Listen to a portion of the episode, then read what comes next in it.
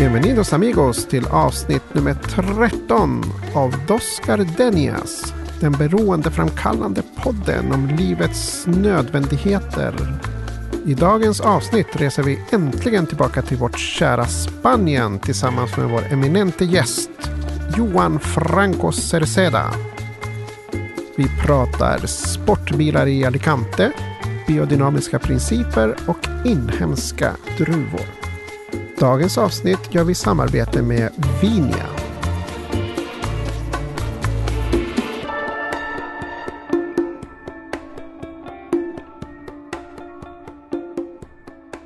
Bienvenidos amigos till avsnitt nummer 13. 13. Numero Och 13. i, I det här fallet är 13 absolut inget otursnummer, No. utan snarare tvärtom. Det här avsnittet är som ett ymnighetshorn av läckerhet. Oj, oj, oj. Det där hade du läst i någon Vad? fortune cookie. Eller Nej, absolut inte. Det kom jag på nyss. Ja, det var bra. Alltså på riktigt, vi har lämnat Australien Ja, Eh, för en liten stund. en liten stund. Men dagens avsnitt har jag ju liksom peppat i nu ett par veckor. Ja. Vi... I Spanien! Ja, vi åker tillbaka. Äntligen åker vi tillbaka och äntligen har vi Johan Franco Cereceda tillbaka. Och Ja. han står och stampar här ute. Skoj. Vår maestro. Ja. Men innan dess, Amalia, Ja. alltid serier, böcker. Vi måste, vi måste prata, vi har så mycket att prata om. Ja, för vi har ju inte kunnat ränna på krogen lika Nej. mycket som tidigare. Vi har eh, spenderat en hel del tid hemma. Eh, jag har kollat på Criminal. Spain! Spain! Ja, alltså det är ju den här serien på Netflix Ja, som är ett samarbete. Jag håller på med England och Eh, Tyskland alltså, just nu. Ja, och jag vill bara ha fler säsonger från alla länder. Alltså så bra. Och den spanska är, alltså den är Wow. i särklass. Skådespeleriet är, alltså det är utsökt. Och så är det snyggt gjort. Det är spännande, det är vidrigt. Usch. Alltså de här fallen är ju inte så trevliga alla gånger. Men är det eh, samma mycket, mycket upplägg bra. som, som typ eh, England och Ja, Berlin? allting Ja. filmas ju i samma rum, i samma Just det. byggnad. Och det är någonstans i Madrid, tror jag det. Eller är det Berlin det? Nej, Madrid tror jag faktiskt att det spelas in i. Originalet, för, för det är samma förhörsrum, eller hur? I Mm. Ja, alla. Exakt. Det, det är någon slags kammarspel. Mm. Eh, om inte folk har sett det här Criminal. Det, det är som en serie med olika länders förhörsrum. Mm. Fast det är samma rum. Det är som teater fast ändå inte. Exakt. Fantastiskt. Det är så Men då är jag sugen på Spanien, för jag har Ja. ju sparat på den. Ja, men alltså du kommer älska. Det är tyvärr bara tre eller fyra avsnitt. Men ja. Ja, det har jag gjort. Och vet vad jag har gjort mer förresten? Målat men först får naglarna. du... Nej, Ja, just det. du får, först får du berätta vad du har sett för Ja, men serier. jag är helt, nu, är, nu är det skitjobbigt för att nu är det bara Spanien. Och problemet är att när man ser en spansk serie på Netflix Ja. så får man så tio andra förslag Ja. från roboten. Yes. Och till sist så kommer det inte undan alla spanska serier. Nej, så att, eh, därför vill jag prata om en serie som går på Viaplay. okej. För att jag tänker, jag bytte Ja. tjänst för att nu orkar jag inte med Spanien. Ja, vad får jag upp där? Spanska Spanien. serier. Ja, Men jag, såg, jag har sett en jättespännande serie som heter La Unidad. okej. Eh, och det handlar om eh, på, Säkerhetspolisen som utreder olika terroristbrott. Tänk dig ett Homeland fast Spanien.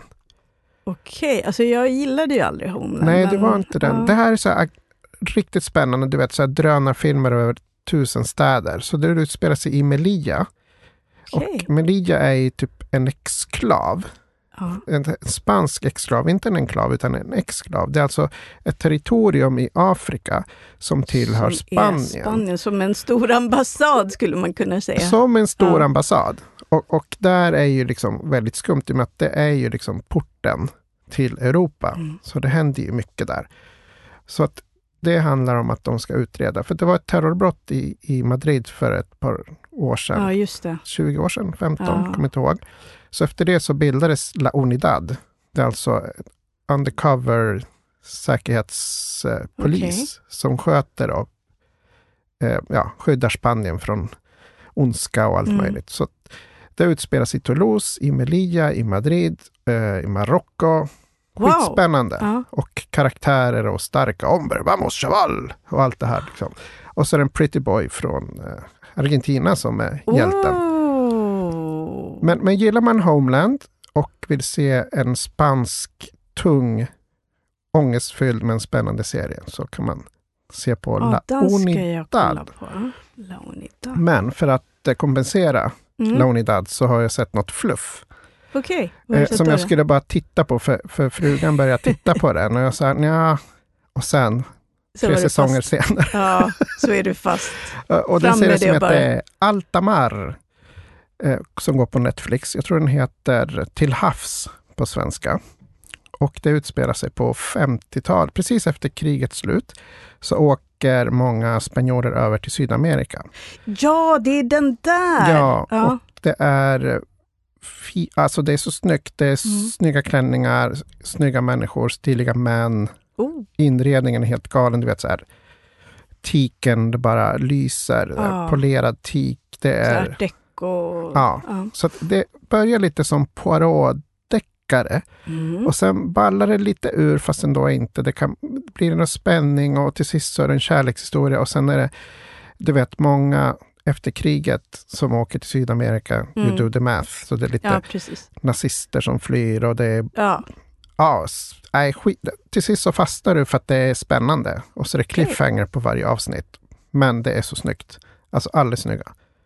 Och på Jättefint. tal om snygga saker. Så, mhm.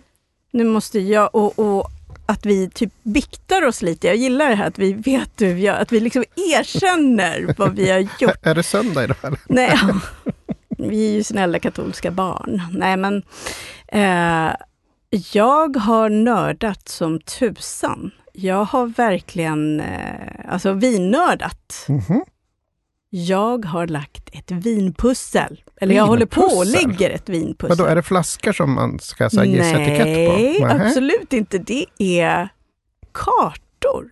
Alltså tänk dig en Jaha. karta över Spanien. Men Ja. att istället för, och, och så finns ju alla städer med till exempel och viktigare floder och sånt, för det är ju viktigt eh, att känna till Mm. eh, när man pluggar vin eftersom klimatet är A och O.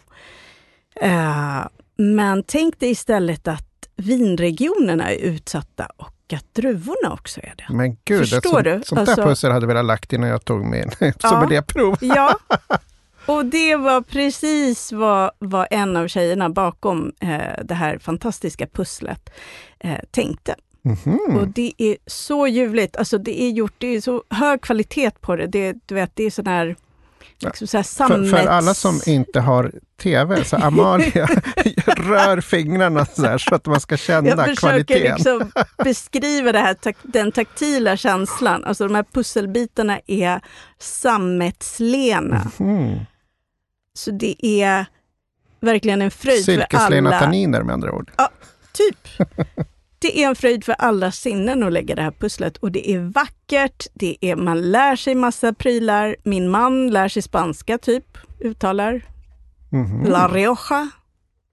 Eh, dessvärre så, i och för sig, det, borde, det är det enda som saknas, att man får med en, en skiva eller något där man hör hur man ska uttala alla de här namnen. Mhm. Det vore ju coolt. Ja, det ser, nu kommer du på något. Just att du sa skiva eh, avslöjar vilken generation du tillhör. Ja, precis! Jag bara CD-skiva tänkte jag säga, men herregud, man måste ju få skanna en kod och komma in på Spotify eller något och så. Men det här får Får man man tag höra. i, det lägger vi ut på sajten, eller hur? Ja, det är ett företag som heter Water and Wines som har tagit fram det och det är, har aldrig varit roligare att plugga vinregioner och druvor kan jag säga.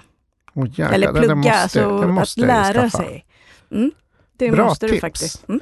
Men och på tal om vinregion i Spanien, alltså vi kan ju prata timmar om allt annat, men nu vill jag prata Alicante, jag vill prata Castilla León, jag vill prata Benedés, jag vill prata... Ska vi ta in Johan? Ja! Vi tar in Johan. Bienvenido, maestro! El señor Johan Franco Cereceda! Och stort grattis! Eh, Tack tror jag, men eh, grattis för... För din bok boken Fino. som Ja. blev årets eh, bästa eh, bok i dryckeskategorin, Mm. eh, utvalt av eh, Måltidsakademin. Ja, just det. Tack så mycket. Men Och- det stämmer, det var kul. Mm. Det var jättekul. Andra boken. Andra Första boken. boken. blev ju också årets bok Åh. i den kategorin Mm. för två år sedan. Fantastisk. Eh, jag är inte riktigt klar med Fino än, för jag vill liksom inte riktigt att den ska ta slut. Jag har ju inte ens kommit in i Fino. För jag läser om Vino hela tiden. Ja, Mm. man vill ju göra det. Det är bra. Det är Du, bra. du får aldrig sluta skriva. Nej, aldrig. men det tänker jag inte. Noga. Nej. Det, är, det är jättekul att få skriva sådär. Skriva böcker är skitkul. Verkligen. Så Alltså, det ska jag du gör med. det så himla bra. Mm. Det är ja, fantastiskt. Så jag är inte det minsta förvånad över att det blev årets bok. Alltså. Tackar. Uh, innan du kom in Johan så pratade jag och Amalia om, om lite nya spanska serier. Mm. Och eh, vi, tänk, vi, vi höll på den här karamellen. Vi undrar hur är din La Casa de Papel eh, pepp nu när det ryktas om att det kommer en säsong fem? Ja, alltså den är ju gigantisk. Episk. Den är enorm och jag kan inte riktigt hålla mig. eh, men den kommer väl i maj, va? Gör den inte det? Den kommer väldigt snart. ja, så det, faktiskt. det är en nedräkning, definitivt. Eh, Vi hittade på internet några bilder på Berlin som gick runt i, i, I Köpenhamn. Och då dog Då jag. blev galen Åh, galen. Spännande. Älskar Berlin. Ja, alltså, den är där kul. skådespelaren är Ja. fantastisk. Ja, han är bra. Han är bra. Det är kul att han är kvar också i serien. Det är Ja, för, för nu har det gått så pass länge att vi, vi spoilar ju bäst vi vill. För att Ja. om man inte sett den här serien då, Då är får det man ju faktiskt skylla sig själv. faktiskt lite Mm. grann. Men det som är kul är att den öppnade ju s- för allt spansk som kom efter Mm. La Casa de Papel. Ja. Verkligen, det har den ju gjort. Mm. Det är Och roligt. med råge och hög. Och satte ribban också, för att den är ju så extremt välproducerad. Mm. Mm. Men på, och på tal om välproducerat. Vi ska ju, det är därför vi sitter här. Mm, vi ska prata prata vin idag och vi ska ju upp passioner. tre regioner har vi valt ut. Eh, lite grann. Och eh, man vill ju starta på en gång i och med att vi har ju så lite tid och så mycket att säga. Men jag vill först eh, knyta an till en story i din eh, bok Vino, Johan. Mhm. Där, det är en liten grej som, som eh, jag upplevde nästan likadan som du. Nu, nu. Det var ungefär för tio år sedan. Då skulle jag och en väninna åka ner till Valencia från Barcelona. Vi hade fått för oss att ja, men där finns det bra viner och då hade vi några dagar över och så skulle vi hyra en bil. Och det enda som fanns att få tag i var en liten Renault Clio.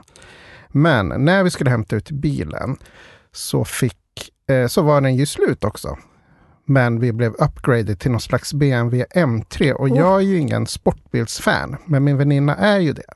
Så hon var så se vi har fått en M3, vad det nu var, eh, som vi genast döpte till Toro de Plata. Oh, Men grejen var att vi körde från Barcelona ner till Alicante Mhm. och när vi kom i höjd till Valencia och öppnade dörren för första gången, alltså vi hade pressat bilen ända fram dit. Då höll det ju på att få panik, för det kändes som att värmen bara sökt tag i en och man, det var som en okänd kraft som tryckte ner en mot asfalten och ville bara kväva en. Och då tänkte jag på din anekdot som vinsmugglare Mm.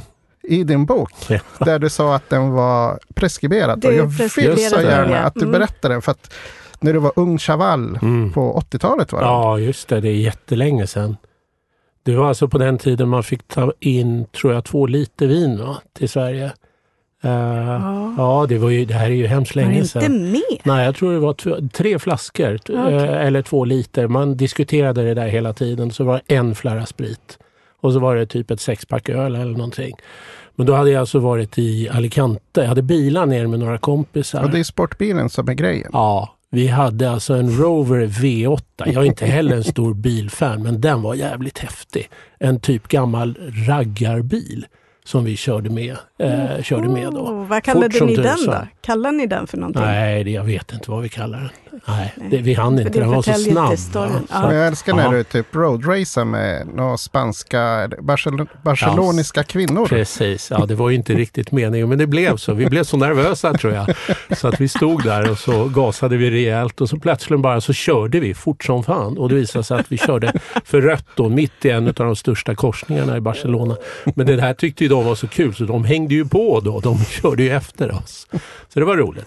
Men det var ju roligt sen när jag, när jag var i bodegan då och köpte den här stora tunnan. Ja, för det var i Alicante. Ja, det var i. Alicante. Precis. Jag gillar det beskrivningen. Det var så här riktigt härligt liv där du var på stranden på dagen och sen plötsligt så tog du sportbilen upp till en bodega och, Mm.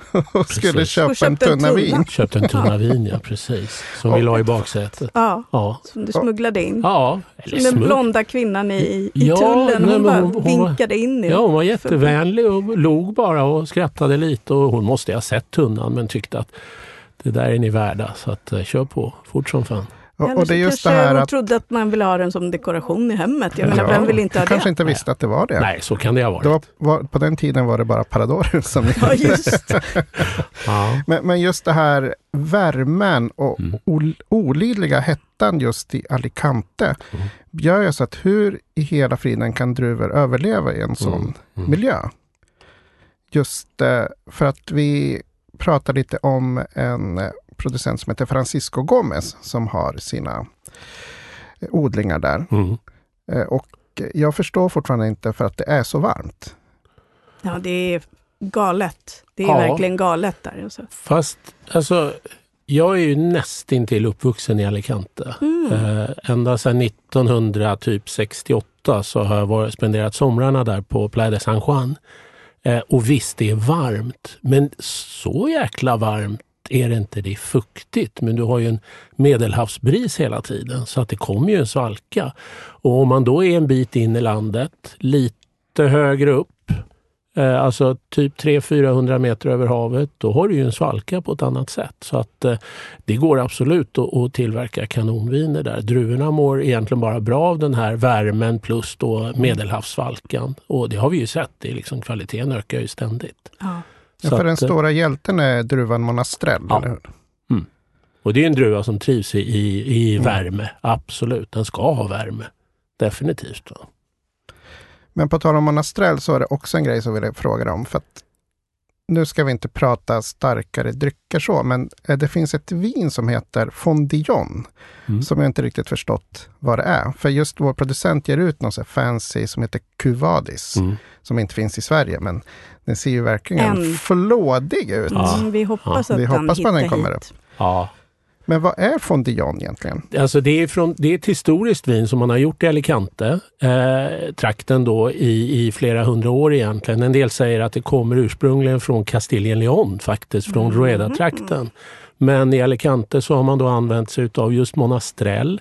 Så har man låtit, eh, låtit vinet ligga väldigt länge på fat så att det är oxiderat.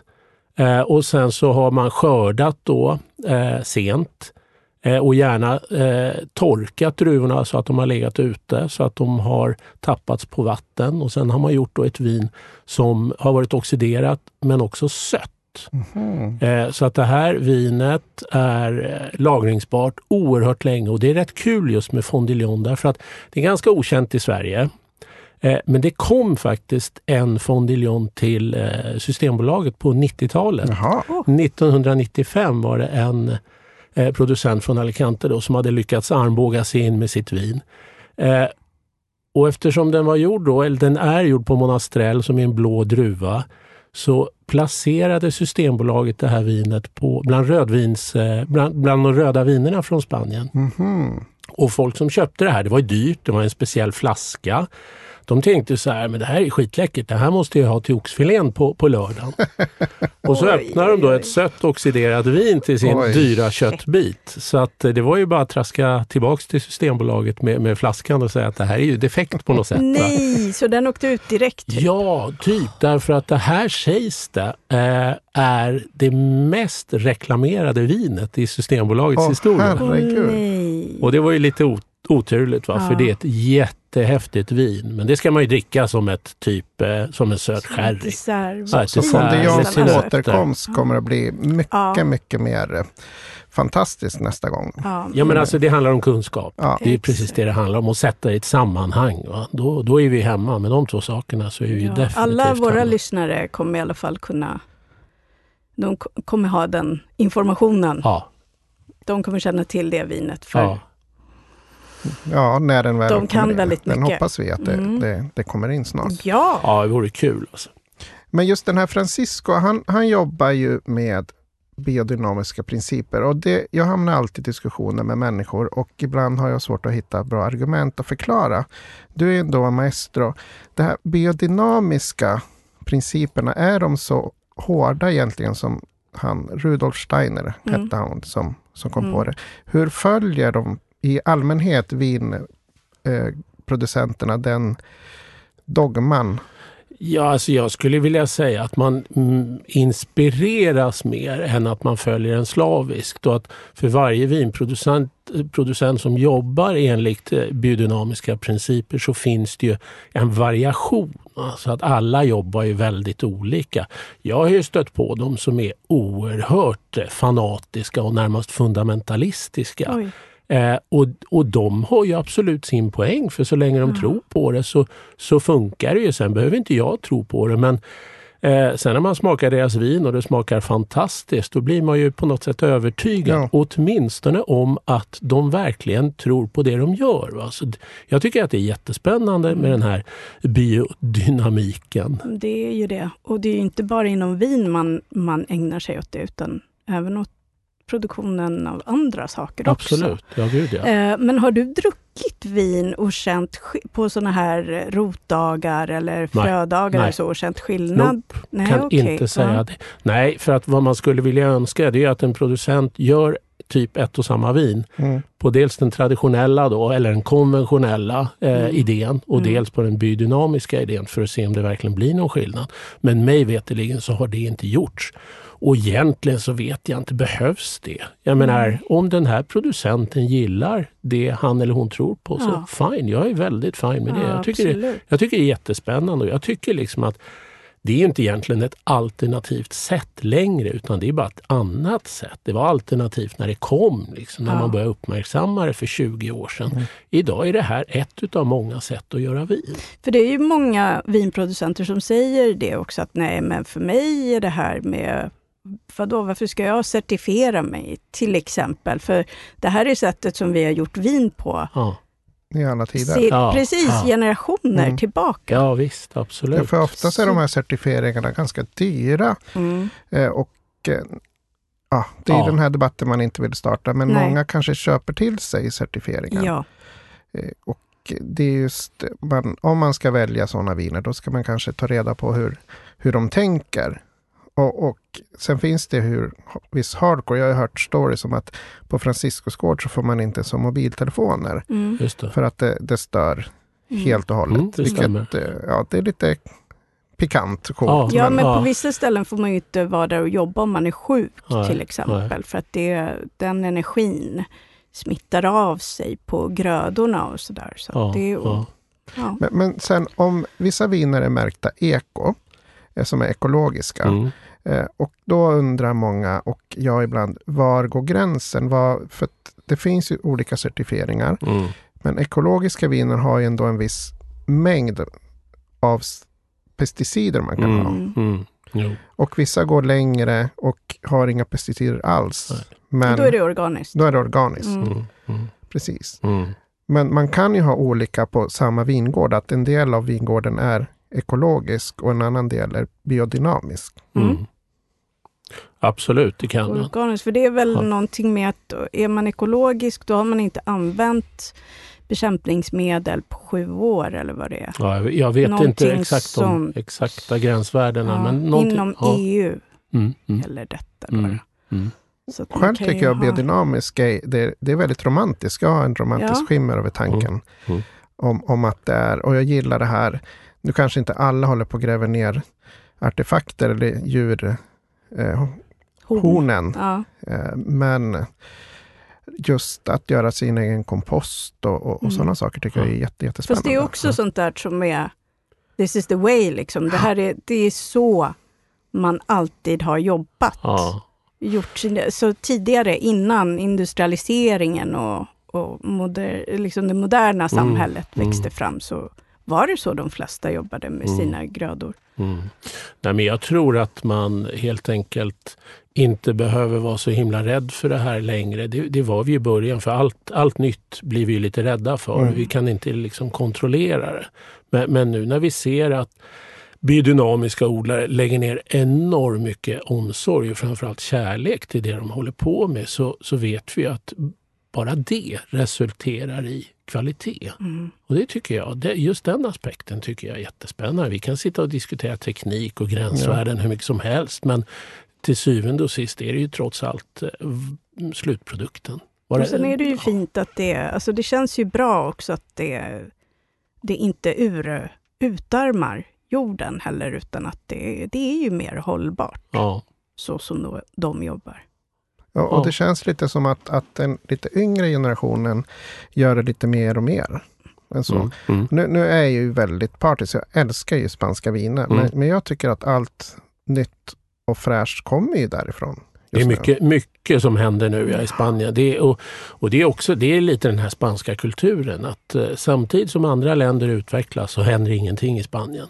Och så händer ingenting och så händer ingenting och så plötsligen ska allt hända och då ska det hända på, på, på blixtkort tid. Mm. Och det är det vi ser nu. Jag menar Spanien har aldrig varit ett sånt vitalt vinland som, som det är just nu de senaste åren. Här har det ju hänt ofantligt mycket.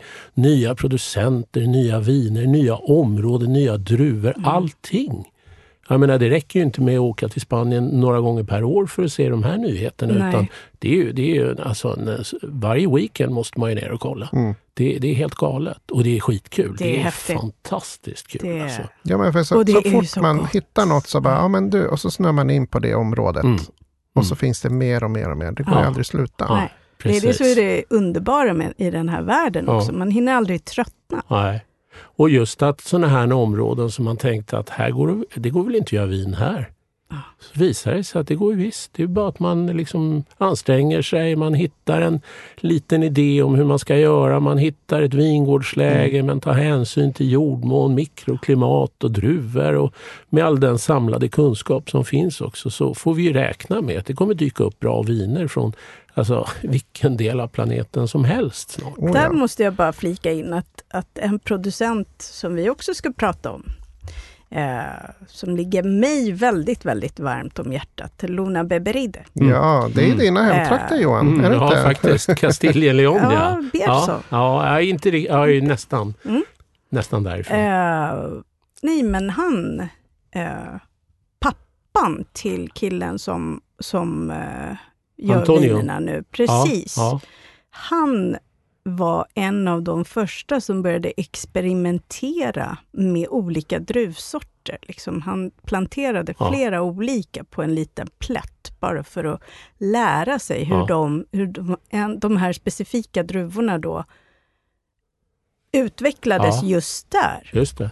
Just det. Och, Och det så- tycker jag är skithäftigt. Ja. Så jag tror att han hade 25 druvor planter- Mm. eh, olika druvsorter planterade på en liten plätt. Ja. Och så kom man fram till att den lokala druvsorten som man alltid har odlat där, det är den bästa. Det var den bästa. Ja. Varför gå över ån? Ja, fast samtidigt alltså jäklar vad mycket han lärde sig på, på, på, under den här tiden. Det tycker jag är jättetufft dock, att, att han gör verkligen. Det är skithäftigt. Ja, men Och där ser man också med de traditionen. Det, det finns Ja. en anledning. Va? Det är lite kul det där. Men, men hur, Mm. hur funkar det här, de här eh, alltså vingårdar emellan när, när det händer lite modernare saker? Blir de lite avis? Blir det... Ja, det är lugnt. lugnt. Alltså, vi brukar säga att den svenska folksjukdomen är avundsjukan. Men kommer man ner till Spanien, Nvidia som det heter. Nvidia. Den, den, ja, den är, den Är det så? Ja, den är så. Jag lovar. Jag lovar. Jo, men det har jag märkt. Och jag menar, när man ska åka runt från gård till gård och så säger man till ena producenten att Nej, nu ska jag till granngården här. Då, då kan det bli ganska tryckt stämning ibland. Fast sen skrattar man åt Mm. det förstås. Och sen har vi ju sett också att det här är ju någonting som många spanjorer har lärt sig. Eh, på sistone och det är att samarbete, det är det som gäller. Framförallt om de ska ut på en internationell marknad Ja. måste de samarbeta. Det går inte. De kan inte sitta i sitt lilla kluster utan de måste, de måste öppna sig och ta intryck och så vidare. Och det ser vi ju prov på idag. Det bildas väldigt många vinorganisationer i Spanien Ja, där man delar med sig av forskningsresultat och så. Men, men jag väldigt kommer ihåg många. att, eh, att du sa sist du var här att, att receptet var att man ska resa och berätta. Ja. Och det här var ju ett par år sedan. Har, det, har, har de gjort det nu? Är de ute och reser och ah, berättar? nej. Nu eh, kan de ju inte resa. Nej, nu kan de Ja, inte. inte men, nu, jag, men- nej, men jag förstår vad du menar. Nej, men det, det stämmer Carlos, det du säger. Jag sa, eh, jag gjorde en intervju med Miguel Torres när jag frågade hemligheten bakom deras framgångar. Då säger han tre saker. Gör ett bra vin, lär dig engelska, ut och resa internationellt och prata om ditt vin på engelska. Eh, idag gör man jättebra viner i Spanien. Fantastiska viner. Man är fortfarande dålig på engelska och därför reser man väldigt sällan. Tyvärr har det blivit så också om vi tittar på den digitala scenen idag så är det ju många producenter från eh, Italien, Mm. Frankrike och hela nya världen förstås som har vinprovningar. Men Spanien har halkat Mm. efter. Tyvärr. Det är skitsynd för att eh, bra grejer förtjänar mycket, mycket större uppmärksamhet. Och jag tror att det här kommer, för vi får inte glömma bort att de har faktiskt öppnat upp för besöksverksamhet. Det har de gjort de senaste fem åren. Där de till och med har guidningar på engelska. Det hade Mm. de inte för, för bara en handfull år sedan. Så att det är ju det är någonting som händer naturligtvis. Och det är kul. Och det är vi så tacksamma för, för vi Mm. älskar ju Spanien. Ja. Det är ju vår, eh, som vi sa förut, La Madre Patria. Så alla latinamerikaner har ju x antal gener Mm. från Mm. Spanien. Jag hoppas att jag har gener från Jumilla.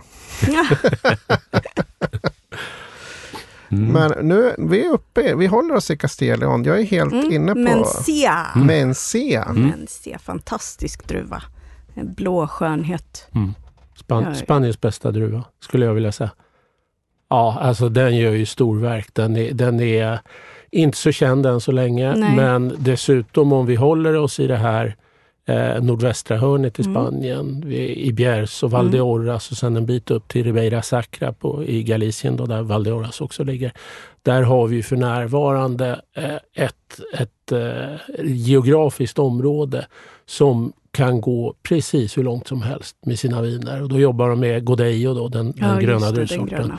Mm. Och framförallt då Mencia, en blå druvsort som, som gör sådana underverk stundtals så att man blir helt häpen. Alltså det här är så coolt för att eh, första gången som det här området nämns i skrift, finns i, i, skriven text, liksom, det är ju bara några år efter Kristi födelse. Ja.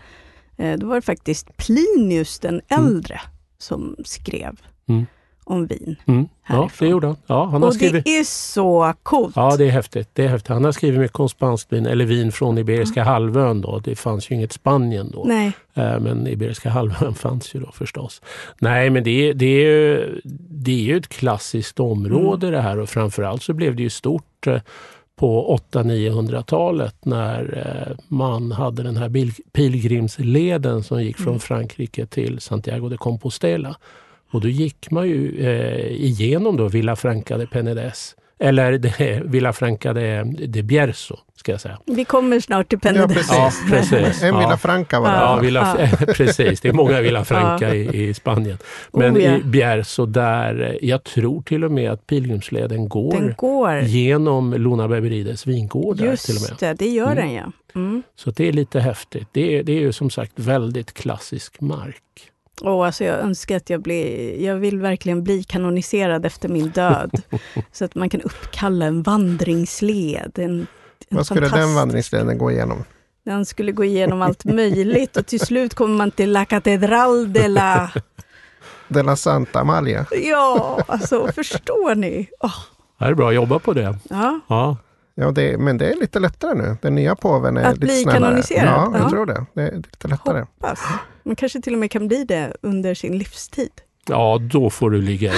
Ja. Det är väl bara någon som har blivit Så det. va? behöver jag börja göra mirakel redan nu. Ja, men hon, eh, Santa Catalina har de svårt att riktigt hitta om hon gjorde några mirakler. Tänkte på Mallorcas Mhm. skyddshelgon. Jag, jag läste in mig på det och sen så försökte jag, men vad, nu vill vi inte vara sån, men Mm. varför ble, blev hon inte dräpt på ett exotiskt sätt? Men Ja. jag tror att hon var bara, hon jobbade sig till den här kanoniseringen. Ja.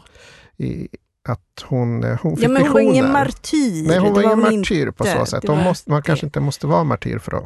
Det, det, man blir martyr och man blir dräpt på ett Man kanske, märkligt det kanske sätt. räcker med att vara snäll. För sin, och dör för sin Ja. tro. Ja. Det, det, det vore väl härligt om det räcker med att man är Man snäll. är snäll. Ja, då får jag verkligen jobba. Vi glömmer det där. Ja, vi fortsätter med La Luna Berberida. Ja, Mm. Självfallet. Mm. La, sa du La Luna? La Luna? Nej, vad sa jag? Nej, ja. vad sa jag? Jo, Nej. men det lät så roligt. La Luna. La Luna. Beberida. Men eh, det är ju deras familjenamn om jag inte har Ja, missminner det, mig. precis, det stämmer. Ja. Så, Mm. och eh, till eh, sommaren så kommer det en, kommer deras, vad ska vi säga, eh, för vinet som finns ute nu på Mm. Systembolaget Mm. från Luna Beride, eh, det är, eh, de gör ju så många fler, men tyvärr så finns det bara ett på Systembolaget. Mm. Men nu till sommaren kommer nästa. Okej. Första juni ska den släppas om alla stjärnor står rätt. Det är viktigt Den att de gör. värstingen. Ja, det är värstingen. Pajkär Precis. eller vad heter Pajkär? Exakt, Ah, okej. Pajkär kommer Kul, då. kul. Eh, och vi hoppas verkligen att stjärnorna står rätt. Och de här jobbar ju också biodynamiskt. Gör de. Och du har ju varit där. Jag har varit där, Ja. det är jättehäftigt, fantastiskt. Och när du säger tyvärr finns det bara ett vin så skulle Mm. jag vilja säga det är fantastiskt att det finns ett vin från dem. Ja, Ja, det är eller det. Men Ja, jag vill förstår ha vad du fler. menar. Ja, jag vill också ha fler. Eh, Jag vill ha deras vita, Godello-vinet. Uff. Eh, och riktigt kul att prestigen kommer. Mm. Eh, och då låter det som att det är skitdyrt. Men det är det ju inte, Mm. tror jag. Det ligger väl under 400 spänn. Jag vet inte riktigt, men jag tror att det Jag tror att det kommer vara högst överkomligt Ja, ja absolut. För att när vi pratar om här fantastiska vinerna, så det räcker ju med att vi åker över gränsen till Frankrike Mm. eller, eller till Italien. Då hamnar vi på en helt annan prisnivå. Men, men de här vinerna har, har ju ett sånt enormt högt prisvärde. Nu tycker inte jag man ska prata pris, utan man kan Nej. prata kvalitet. Mm. Eh, Men om vi ser till kvaliteten på, på Pajkärvinet så är det alltså det är ju extremt omhuldat också av, av många internationella vinkritiker. Så att det, det här är, det är riktigt kul. Och jag förstår det, för det är som att, jag vet inte, jag kommer inte på. Det är som eh, Ja, men vi blev helt tagna när vi Åh, fick en liten slatt. helt Mm. Prova. Mm. det. Det finns inte många provflaskor om man säger så, innan Nej. de kommer till. Ja, Så vi känner oss väldigt privilegierade Ja. att vi fick ta del av ja vad kul. uppenbarelsen. Ja. Och Jag tycker att man kan öva sig på att dricka deras vanliga röda då. Så att man verkligen får in Mencia-känslan Ja, tills, eh, tills Fram vidare. till då. sommaren, Ja, ja. ja. Och sen är det ju. Alltså Mencia är ju eh, så spännande därför att det är ett vin som man kan dricka ungt och få ut väldigt mycket av det. Men det är också extremt lagringståligt, den druvan. Eh, så att ett, man kan köpa det vanliga vinet då från Luna Beveride, Ja. det kostar 160 va, eller någonting. Eh, 149, Ja, det är ja, ja, och med. 149. Ja, inte Mm. mycket pengar. Nej. Nej. Bara köpa en låda och sen kan man låta Ja. den ligga i, i 5-10 år. Så får man se också utvecklingen. Wow. Precis. Ja, det är Ja, men det ska jag Det är göra. det. Jättehäftigt är det. Jag som hade tänkt knäcka mig in Direkt. ikväll. Jag blev så sugen. Ja. Ja, det kan du göra. Det finns ju kvar på det bolaget. är ju så ljuvligt att dricka. Alltså, Mm. Det är så lätt, det är så rent. Mm, Och mm. det, just den här renheten är vad jag tycker särskiljer många eh, vinproducenter som just jobbar biodynamiskt Mm. faktiskt. Det är som Mm. att frukten är så ren. Mm, mm. Finns liksom inte... Ibland kan det smyga sig in lite andra toner av Okej, saker och ting i just frukten. okej. Men ja. här är den så ren. Ja. Och hos Francisco Gomez också. Ja, Mm. det, det är, och vi återkommer till dem sen när vi ska Mm. köra lite, dricka lite viner här. Men den, eh, Gomes viner är helt rena och Mm. fruktiga. Klart, de är en helt annan stil än, Mm. än, än eh, Beberida som ni Mm. pratar om. Men likväl Ja, men väldigt det rena. finns ändå en renhet Mm. där som är helt Och, otrolig. och det är det som jag, jag hamnar alltid och försvara Spanien när jag är med, med andra vinnördar. Att, att de har inte riktigt förstått att Spanien har de här coola, rena, schyssta Mm. vinerna som, som alla snackar om Beaujolais och det hit och Mm. dit. Men Mm. renare frukt än, än spanska viner i den stilen Mm. finns Mm. inte att hitta. Nej. Nej, det är fantastiskt. Det är precis som du säger Johan, det har har nog aldrig funnits så många Nej. ljuvliga viner. Nej. Det skoj att vara vinnörd nu Ja, det är det, det är det. Med fokus på Spanien, Mm. ja. Och det är lite kul att ni tar upp just Francisco Gómez i, i, på östkusten, då, spanska medelhavskusten. Och sen Luna Beberide som Mm. ligger liksom eh, diagonalt då, eh, i motsatt riktning. Eh, men att det under helt olika förutsättningar lyckas man ändå producera riktigt spännande viner. Mm. Båda då eh, bodegorna med en tydlig ursprung, ursprungsprägel. Eh, vilket också är viktigt naturligtvis. Det som Ja. de kallar för terroir när man ska prata ja, fint. ja, Ja. precis. Exakt, och jag tror Mm. till och med att Luna Beberide har... ehm, de jobbar tillsammans med ett gäng eh, bönder, Mm. vin, vad ska vi säga, vinbönder. Mm. Men de odlar druvor. Eh, fast de gör inte vin själva, Okej. eh, i och för sig. Eh, men han, eh, eller de, eh, vingården, alltså de jobbar tillsammans med de här bönderna för att eh, återskapa vinproduktionen Mm. som la ner Okej. när folk började flytta ut Ah, okej. från, vad heter det? Ja, men precis som här i Sverige, så I- man flyttar från landsbygden, Ah, ja. flyttar in till Ja, städer just det, och urbaniseringen, ja. urbaniseringen och sådär. Ehm, hur som, men nu jobbar man tillsammans med väldigt många för att liksom bevara det här och återuppta det. Och, och då odlar man ganska högt upp Mm, i bergen. Mm, det gör man. Det är, mycket, det är berget här. Ja. Det, är, det är jättehäftigt. Det är mycket terroir eller terun, terunio. Terunio. Terroir. Terunio brukar, säger det, vi ju nu, ja. numera. Va? Nu har man lärt Ja. sig att det Mhm. finns ett spanskt ord för det här också. Eh, och spanjorerna själva säger ju det. De sa ju terroir i tidigare, men nu har de verkligen anammat det här. Och, och Bierzo är ett av de områdena med eh, kanske mest specifik terunio-karaktär Ja, i sina viner. Om man jobbar på det. Ja. Mm, men det gör man ju uppenbarligen. Små volymer men, Mm. men massor av häftig karaktär. Det är just det här att, att man bevarar och det är ju Francisco Gomez också. Han, han hade en feni, gammal fenicisk borg som han hittade som han har börjat restaurera. Så, Okej. så, så man Alltså, kan ha är- liksom, Jäklar. för det är en del av landet. Han är ju Ja. väldigt inne på det här att det ska bevaras och det. Ja. Så att mycket av eh, pengarna går till det här, Ja, ja, restaureringen av borgen. Det är Vad så roligt. coolt. Roligt. Men det där Mm. påvisar ju också, alltså vin är ju så himla mycket mer än en rusdryck. Mm. Alltså det, Oh, är ja. det, Mm. det är en förolämpning att säga att vin är en rusdryck egentligen. Eller att beskriva vin som det. Mm. För det är så mycket mer. Det är Mm. historia, det är kultur, det är språk, det är allt. Mm. Mm. Kul. Nu blir jag lite så bubblig. Nu Ja. måste vi prata kava. Ja, Ja. men jag tänkte, jaha, gå på toa, tänkte jag. Men, ja, Jag trodde bara du blev glad, väldigt glad. Jaha, Ja, nu det tänkte också. så, man tänkte något helt annat. Nej, Nej. men fy. nej, man blir så bubblande glad. Mm. Eh, nej, men just uh, kava kommer jag prata tusen gånger om och det kommer vi prata tusen gånger till. ja.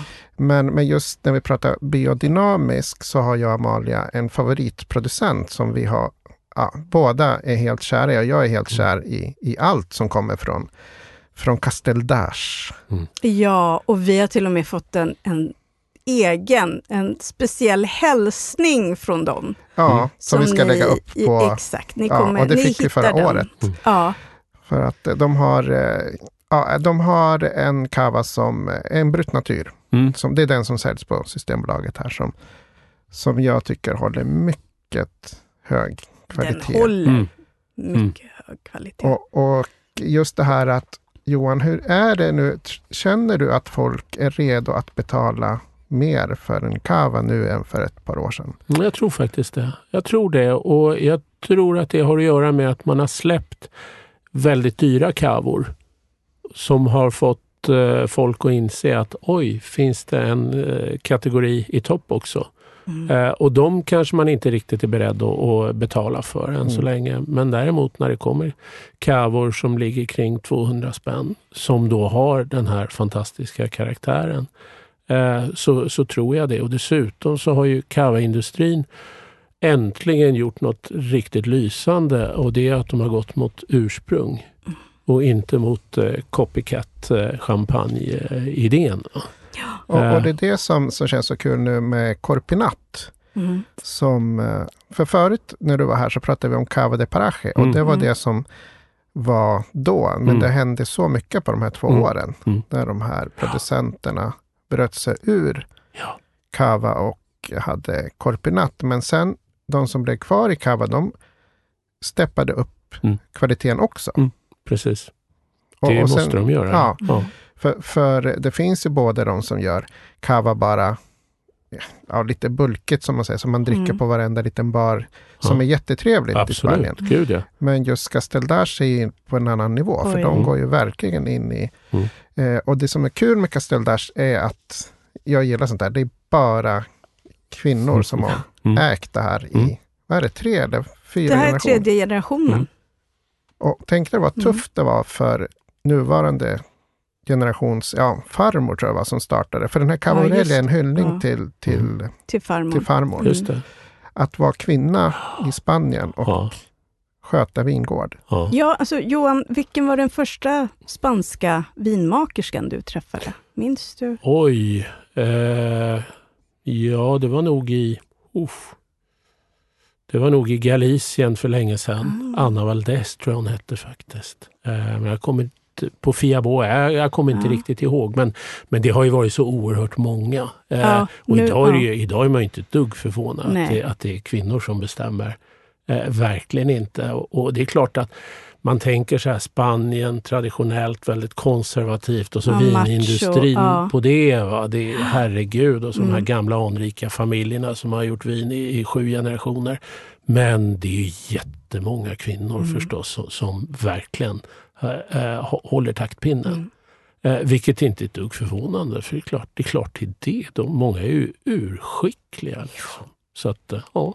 Men det är alltid kul, det är jättekul med, med Castelldars, det är det. Mm. Med, med liksom generation efter generation. Det är, Mm. det är kul, det har ju skapats en kultur där. Oh ja. Ja. Sen tycker jag att vinerna, eh, det är ju vinerna de ska verkligen uppmärksammas för. ja. för att, och vi hoppas ju att vinerna kommer, för vi har just provat ganska, jag personligen har provat jättemycket av deras eh, garnachas och Mm. Mm. som, som går under epiteten naturviner. Då. Mm, mm. Eh, De har funnits på några restauranger. Så vi hoppas verkligen att de kanske hamnar på Ja. Systembolaget så småningom. Mm, mm. Men det får man inte missa för de, de gör ju endruvsviner Mm, mm, oftast. som är riktigt, riktigt bra. Så kavan är ju bara en liten del av deras Ja, produktion. exakt, exakt. Men den är häftig, den som finns på Den- bolaget. Oh, ja. Är urhäftig. Det är, Den den. är det är en Grand Reserve har jag för. Den är väl Ja, årgångstecknad en också? Ja. Ja, 2017 eller Ja. någonting sånt. Jag tror det. Jag har en 14 kvar, men Ja. det var en av mina första riktiga kavas som, som för Amalia tog mig med mig på en eh, provning Mm. när Mm. de kom till Sverige för Mm. första gången. Och jag hade ingen aning om, jag hade bara druckit enkla kavas och så Okej. fick jag smaka det här och träffa Olivia. Oliva. Ja. Oj. Då var jag, Då det- blev det kärlek. Det var ja, kärlek. och då har jag följt de här årgångarna eftersom. Men jag har Mm. fortfarande kvar min 14. Okej. Oh. Kul. Jag tycker vi ska testa lite viner. Vi har ju provat lite viner. Eh, och eh, från de här tre vingårdarna. Eh, jag vill börja lite på de här mer, ska vi säga lättdruckna, eller sådana Mm. lekfulla viner Mm. men ändå kvalitetsbundna. Och från Francisco Gomez så finns det en som heter Bocca Negra. Mm. Från, eh, det är bara Monastrell i den. Just det. Mm. Väldigt, väldigt ren frukt. Mm. Eh, vad- vad tyckte du om den Johan? Jo, men den tycker jag är jättehäftig. Det är, det är ett väldigt bra uttryck för, för vad Monastrell kan ge för typ av vin. Eh, mycket eh, färgpigmentering i det här vinet. Bocca Negra betyder ju svartmun. Ja. Det är precis det man blir. Det får man. Ja, det får man. Ja. Och inte Ja. bara av att svära som jag Nej, gör. nej, på alla precis. möjliga språk. Problemet är att den slinker ner väldigt lätt. Det kanske man inte ska uppmuntra. Men, men den är ju så ren och plötsligt Mm. så står man där. För man vill ju, Ja. jag testade lite med Ja. tapas och sånt. Men det, det gick väldigt fort att inte smaka på tapasarna. Ja, Pre- alltså den är precis. som... Och jag älskar att den är så lätt och, eh, och, och att det går väldigt snabbt och, och, och enkelt att dra i sig en flaska. För Ja. att eh, folk brukar ha lite fördomar om Monastrell, att de ska vara så himla svåra liksom. Och, Ja, det kan de ju vara. har jag stött på i alla fall. Ja. Att, bara, men Monastrell, det är så alkoholstint och det är svårdrucket. Ja, liksom. ja, det är det inte det är, alls. Det är jättebra Det struktur i, i den druvan om man, om man Mm. jobbar på rätt sätt och sådär.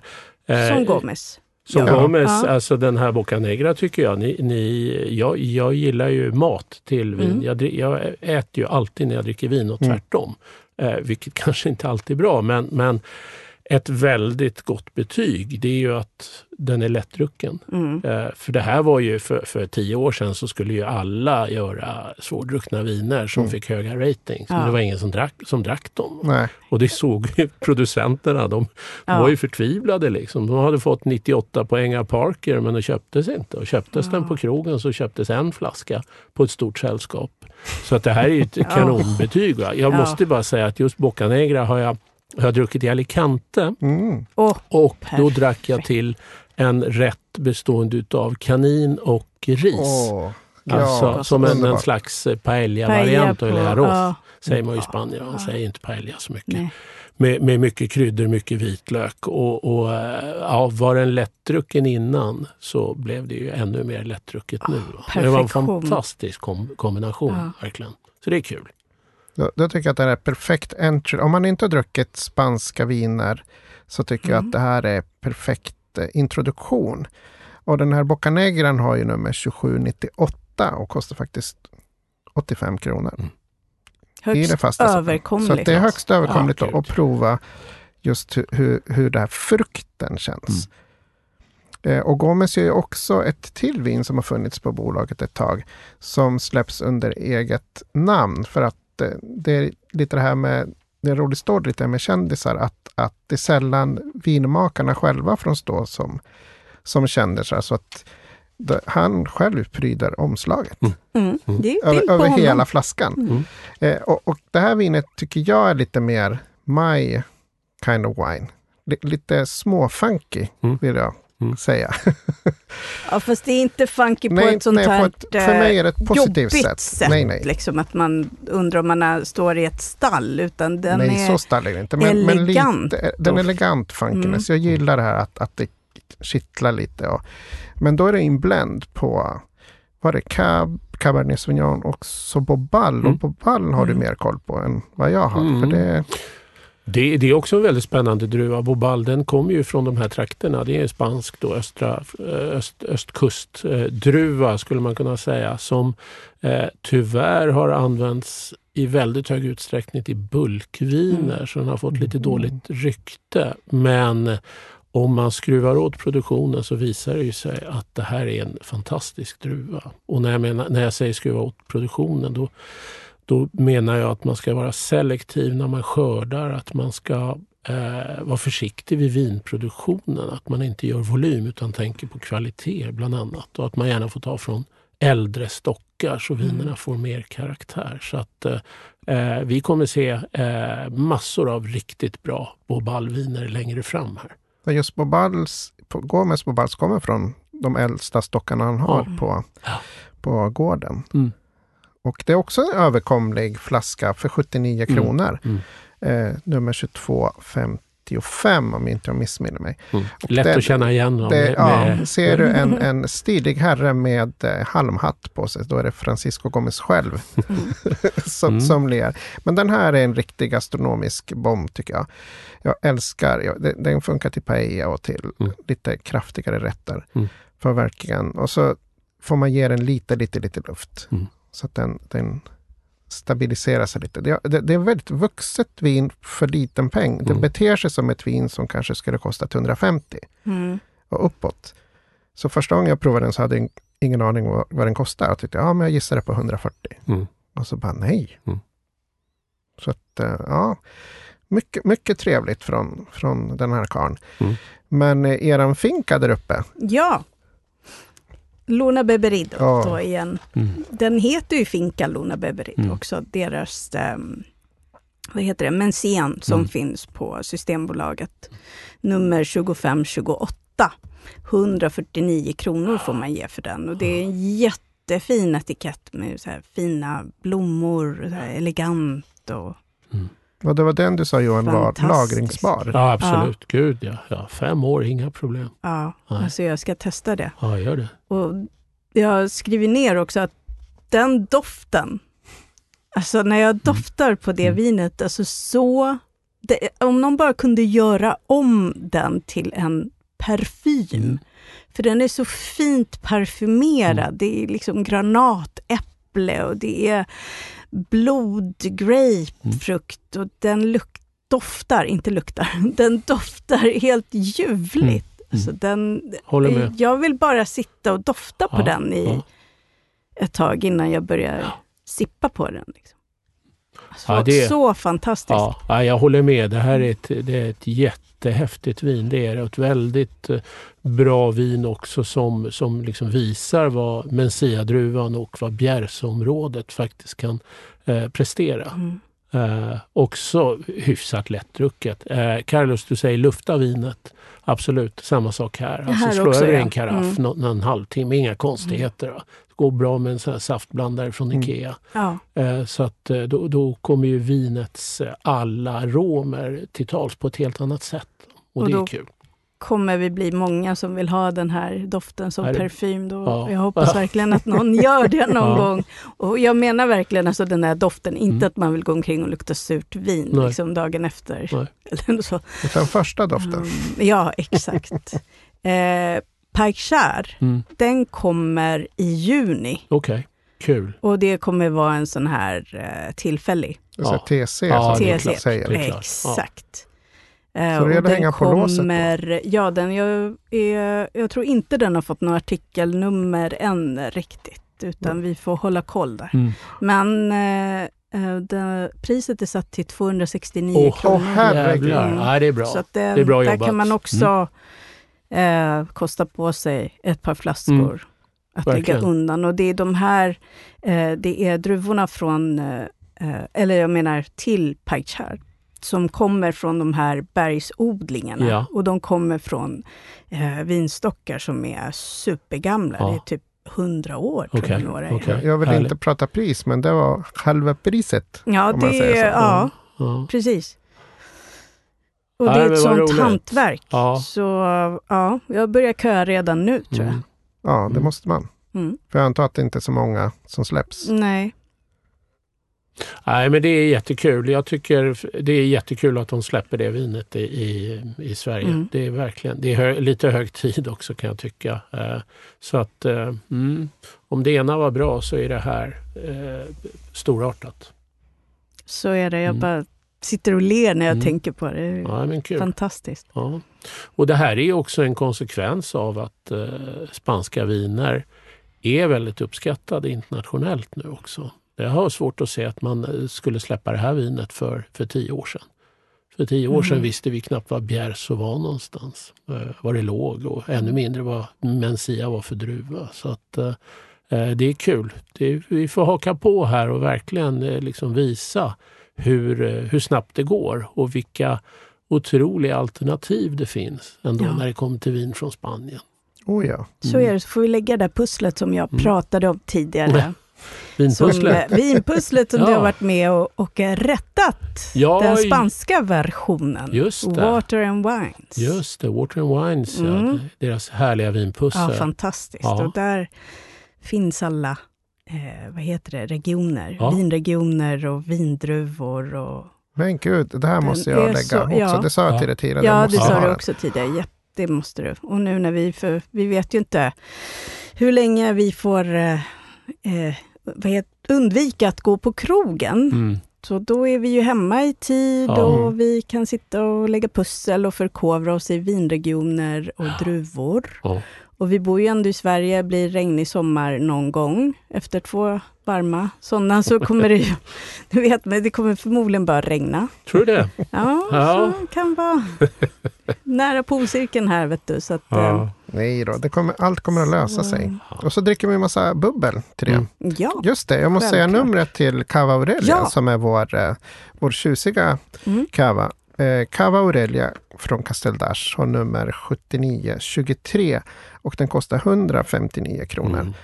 Mm. Och i mitt tycke är det ett mycket bra pris Mm. för, för en sån här kvalitetsprodukt. Mm. Och, och jag vill verkligen att, att man kan lägga ett par hundringar på en kava. Mm. Absolut, Och- och inte utan bli- att tveka. Utan att tveka. Mm. Exakt. Men, men nu är det någon kul grej just med, med Cava Aurelia som görs av, av fantastiska Åh, jag, jag kan Ja, inte ens prata. Jag är så kär. Ja. Ja. jag är så kär. Men de har ju också eh, det här är jättekonstigt för att de har i, i samarbete med en svensk eh, konditor, Mm, inte vilken, Inte vilken som helst. konditor som helst. Roy Fares. Min fru blir alldeles galen över namnet. Ja. Roy. Konditorn. Konditorne. ja. Precis. Eh, men det är så lustigt för att han är bekant med då eh, själva vin, eh, vingården via eh, jag tror han känner Oliva helt i Barcelona. ja, de har känner varandra personligen. personligen. Och Ja, privat, liksom umgås. Precis. Så det här är ingen eh, skrivbordsprodukt utan det är verkligen så att varför inte göra en kava som passar mina, ja, vad ska vi kalla det för? Skapelser. Skapelser. Hans verk. Hans verk. Ja. Eh, och eh, du och jag fick, eh, Johan har tyvärr inte smakat den än, men jag och Amalia fick eh, provflaskan Oj, oj, oj. i fredags. Ja. Vi vart blown away. För, för det här liknar ju Castle Dash. De har ju en Gran Reserva, en Brut, som inte säljs här i Sverige.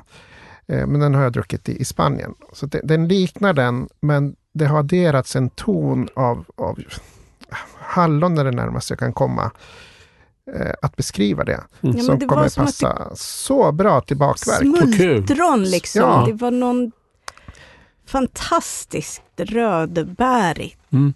Ton. Och vi kan ju inte vänta för där. att fråga mer om det här, hur, Nej. hur det var i och med att det var så en, en rushflaska vi fick. Så att, Mm. eh, den släpps som jag förstår i början av mars. Och den Mm. kommer vi naturligtvis att basunera ut på, Mm. på sajten när det är dags. Men det är något att se fram emot. Något väldigt, väldigt spännande. Vad kul! Vad, ro, vad Mm. roligt att, eh, vilket kul sammanhang Ja, också. Att det det är var Roy ju- Fares som eh, tar initiativ till det då i ett Ja. samarbete. För att det här, är, det här öppnar ju upp ganska rejält tycker jag. För att cava är ju något generellt vi aldrig har druckit till efterrätt. Nej, Och Precis. numera när efterrätterna har en, en bra syra och vi Ja. ska inte liksom lämna matbordet tunga Nej. av all sötma utan vi ska vara lite pigga av den här syran. Då är det, det är ju skitbra. Det är ju kanon med, med en eh, cava som är torr men med kanske fruktsötma då Mm. och fortfarande en bra fräschör. Så att det är så lysande. fin. Jag tror vi satt i någon timme i alla fall med den. ja. Eh, och gick tillbaka Okej. och, och, och kollade hur den utvecklades, glaset och sådär. Och jag Ja. var så impad för det. Efter en timme så finns det fortfarande en mousse kvar i Mm. den. Alltså Vet, vet ni hur det, är- känns nu för mig här som inte har druckit Ah, så här? Alltså, ja. Nej. Vi ska se till att, att, Ja. att vi, Mm. vi, vi ska prata med importören så, så det trollas fram någon provflaska. Någon flaska här, snabbt som Det vore tusan. kul att testa den i alla Mm, fall. Ja, jätte, jättefin. Helt klart efter, efter det ni säger. Så att, ja. Helt, helt crazy. Mm. Men nu, vi närmar oss slutet, men vi vill liksom inte riktigt sluta än. Nej. Men det känns så här, genom dina böcker Mm. har, har jag lärt mig personligen jätte- jättemycket om, om just historien. Jag tror att historien är viktigare än själva produkten när det gäller Spanien. För att folk måste ändå Alltså Frankrike och Italien, de får ju så mycket uppmärksamhet ändå. Det är som Mm. att det är grundmuret. Att, men Spanien, det är alltid samma snack om trötta Rioja. Så det, jag Mm. blir ju Mm. galen. Man blir Mm. trött själv. Ja, man blir trött Mm. själv på, på att ständigt försvara och, och uppmuntra. Och, och klart, den närmaste kretsen har jag ju tuktat väl. Mm. Så att, att jag har ju parvänner som skickar eh, bilder så nu har vi köpt det här vinet och oj oj Ja, oj, men det är tipstervin du rekommenderar. Oj, det var lite dyrt. Folk att som kanske inte är fram. vana att gå Mm. mer än 110. Och, vet, franska viner som kostar 400 spänn, du får ju samma nästan upplevelse för halva pengen i Spanien. Mm. Mm. Så, Ja. Nej men, men, eh, nej, men jag förstår precis vad du menar. Det är ju delvis spanjorernas fel själva. Mm, Att det har blivit så att vi, vi pratar om Rioja. Rioja fortfarande är störst. Och Rioja är ett av världens bästa vindistrikt. Tveklöst. Men det finns Det är- väldigt mycket annat i, Eh, i Spanien. Exakt. Ja, och sen när, nu när vi reser till Spanien, när vi får göra det igen då, eh, så ska vi ta oss en bit in från kusten för att kolla Absolut. hur det ser ut på inlandet. Framförallt eh, utifrån ett gastronomiskt perspektiv med den här rustika maten som är urhäftig och också en förklaring till att många spanska viner eh, inte är uppdaterade alla gånger. Nej. Eh, Och det, så ska det ju vara för att jag menar, är det någonting vi älskar så är det ju mångfald. Ja. Absolut. Allt ska inte smaka likadant. Nej, gud så tråkigt. Det Nej, var skönt att den här sådär- parkerismen håller på att dö Ja, ut ja, med de ja. där tunga faten och Mm. allt ska bara vara... Men sen tror jag i min enfald att spanjorerna själva kan mycket, eller typ allting finns. Men sen, jag har, när jag har rest i Spanien, då det, det är inte alltid det finns bra viner heller. Nej. Utan ja, spanjorerna själva kanske måste upptäcka sina Mm. fina viner Mm. också. Mm. Mm. För det är lätt till att man, man får samma gamla Rueda eller typ någon Verdejo som man bara, "Åh, Ja men alltså där, där har vi, vi har ett ansvar eh, som konsument, som gäst på krogen. Då ber vi ju inte om ett glas husets utan vi ber om ett bra vin. Det är ju samma Mm. sak med maten. Jag vet Mm. inte hur ofta jag har blivit serverad burkgrönsaker Nej. eh, i Spanien som har Men. alltså världens bästa grönsaker.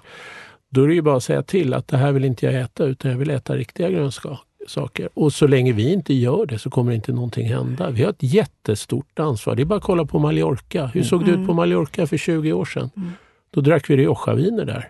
För det var ingen som ville ha eh, mallorquinska viner. Och när vi väl bad om det då sa de att nej, jag vill inte servera. Det är inget bra. Men då var det faktiskt mycket tyskarna som var där som Mm. sa att nej, jag vill äta lokalt. Jag vill dricka lokalt. Det är faktiskt en svensk Ja, som där. startade eh, lite av vinvågen på Mallorca. Det är en annan historia, men en av, ihop med tyskarna, den här nya vågen av, av mallorquinska viner. Det kan vara ett ämne för någonting att prata om framöver. Ja. Ja, Och när vi väl får resa igen, då måste vi få till den där Almodovar-resa Ja. i Spanien. mm. En, eh, Almodovars fotspår. Ja, med, tänk om man skulle kunna få det med honom. Med Almodovar med själv. honom, göra en vinresa i Spanien med honom.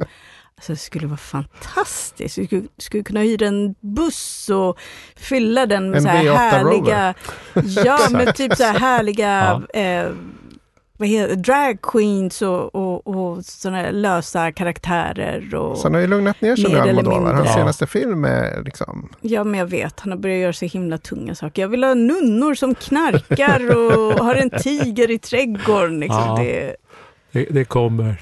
Jag tror det det. måste komma tillbaka. Ja, det gör det säkert. Mm. Och, och du måste komma tillbaka Johan. Ja. Så fort vi har ännu mer, eller vi har alltid något att prata, du borde vara Ja. ständig gäst, men vi, vi tar det tranquilo. Ja. Och eh, hoppas att eh, vi kan skåla just i Spanien nästa gång. Tycker jag. Och eh, folk där ute, eh, upptäck spanska viner. För ja, jag har inget att säga. De är Viva fantastiska. España. Mm. Ni kommer inte bli Exakt. besvikna. Nej. Hörni, superkul att vara här verkligen. Eh, det är en eh, glädje och med stolthet jag kommer varje gång och, och pratar om Spanien då eh, framför allt. Men, men det finns mycket att säga naturligtvis. Men ni, ni sköter det här skitbra. Jag tycker Tack det snälla, är Johan. urhärligt. Tack maestro. Mm, tack själva. Och Maestro har talat och med de orden säger vi adios amigos y amigas. Nos vemos! Hasta luego.